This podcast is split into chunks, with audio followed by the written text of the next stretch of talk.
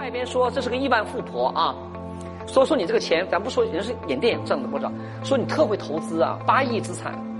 有这么回事吗？我不止8亿。豪横扬言自己不止8亿身价的刘嘉玲到底多有钱？前段时间她在社交平台晒出日常生活，却不经意间炫了一波富。刘嘉玲的晚餐是3万块的红酒配鲍鱼，上万块的鱼子酱也精致的摆在桌上，甚至她用来插花的花瓶都是清乾隆年间制的粉彩九桃天球瓶。2015年时，他在香港会展中心以5500万的港币被拍下，折合人民币4255万元。一个花瓶就抵得上北京的一套豪宅，刘嘉玲实在太豪横。而刘嘉玲不仅喜欢收藏瓷器，还喜欢收藏珠宝。2019年，卡地亚在故宫博物馆开设了珠宝展览会，期间展出的一款回形针珍珠钻石王冠正是刘嘉玲的私藏。这款冠冕产出于上世纪初，由卡地亚知名工匠手工制作而成，是妥妥的古董珠宝。此前刘嘉玲接受采访时还坦言，这顶王冠的价格贵到连老公都不敢告诉，据保守估计也得值上亿了。除此之外，刘嘉玲还收藏了很多名贵的红蓝宝石、钻石以及翡翠。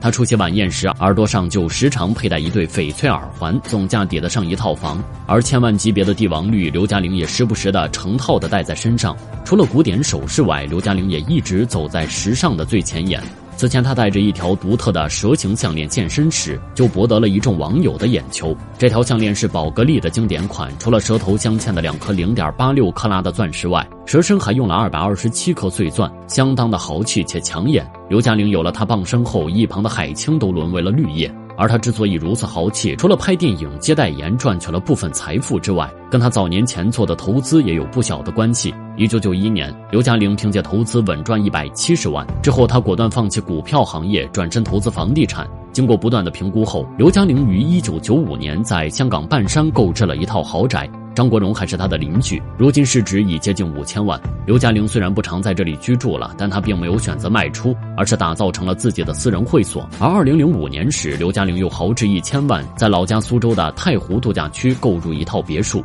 上下总共有4层，连房间都多达15个。她还花重金请到了意大利知名设计师雷乌蒂，设计了奢华的装修风格，尤其是美杜莎造型的吊灯十分别致，房地产商都称其为样板房。除此之外，刘嘉玲在重庆、上海也都购置了房产，尤其是他在汤臣一品购入的大平层，总价值高达4个亿，用财大气粗来形容刘嘉玲再合适不过。不过他和梁朝伟的婚宴上却发生了一件蹊跷事儿。刘嘉玲和梁朝伟大婚时请了80多位明星过去，却唯独没有请刘德华。难道他和梁朝伟有20多年恩怨这件事儿真的存在吗？对此，刘德华机智回复，被赞高情商。2008年，韦玲在不丹国际酒店举行了婚礼，彼时一对新人穿上了不丹传统民族服饰，刘嘉玲双手也戴满了双方长辈所赠送的龙凤金，看起来豪气十足。而后两人又换上了西式婚纱礼服亮相，刘嘉玲所穿的婚纱是由知名设计师 Vera 王设计的。两人与小喇嘛合影之后，就一同到花团锦簇的草坪现场，携手切了高达5层的蛋糕。彼时刘嘉玲手上佩戴的价值2000万12克拉的钻戒，看起来十分夺目。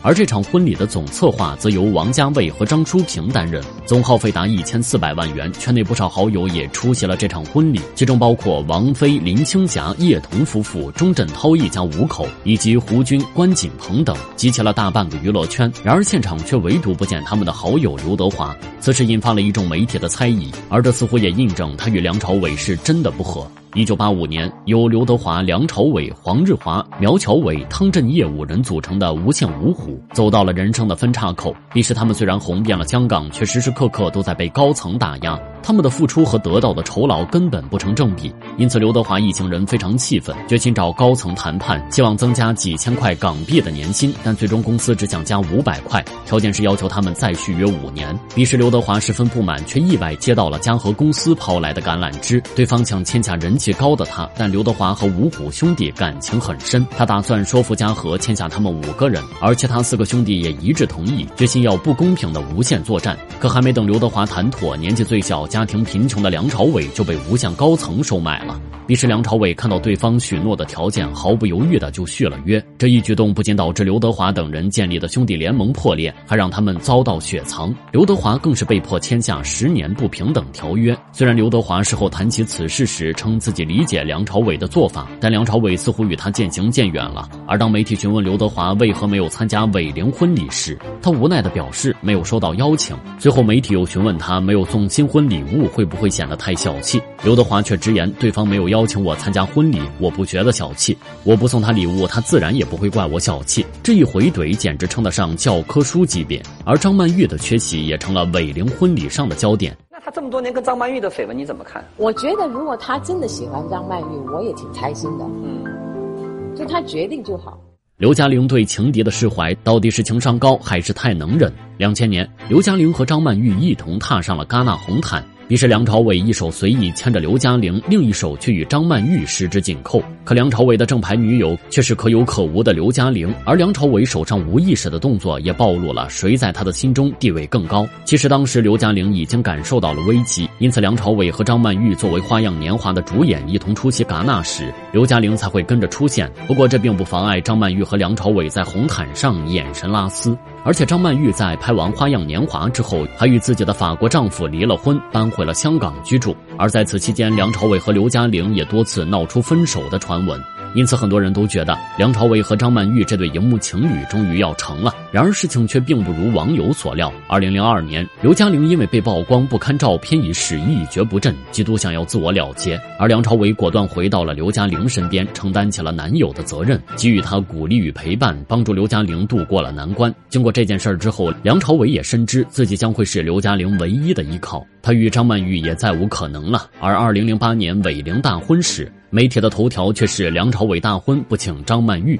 当时还有媒体询问张曼玉有没有给伟玲送出祝福，对此张曼玉直白的回答没有。对于这段感情，她似乎还是心有不甘的，毕竟在对方结婚之后，张曼玉就选择了息影，回到了欧洲，淡出了大众视野。而大婚后的刘嘉玲和梁朝伟呢，他们达成了丁克的协议，至今都没有生育孩子，只是将胡军的儿子康康以及唐嫣的女儿收为了一子一女，也算是儿女双全。可对于梁朝伟来说，他似乎并没有把全部精力都放在刘嘉玲身上。婚后梁朝伟接受采访时，媒体询问他最想让哪一段时间停留，梁朝伟毫不犹豫地回答到38岁。而38岁那年正是和张曼玉拍摄《花样年华》的时候。直到2013年颁奖典礼的50周年上，郎朗在台上弹奏《花样年华》的主题曲时，梁朝伟在台下还是瞬间红了眼眶。然而这却是梁朝伟回不去的《花样年华》。或许对他来说，刘嘉玲是婚姻，张曼玉是爱情，但不管梁朝伟怎么想，刘嘉玲早已活成了女王，她的清醒发言就足以证明。我觉得还是要遇1-2个渣男，你才会进步，然后你才会检讨，你才会更爱自己。我觉得一个女孩子一定要独立自主，然后靠自己。所以男朋友喜欢你也好，不喜欢你也好，永远都会记住，你离开我是你的损失。你离开我是你的损失，刘嘉玲的确有底气。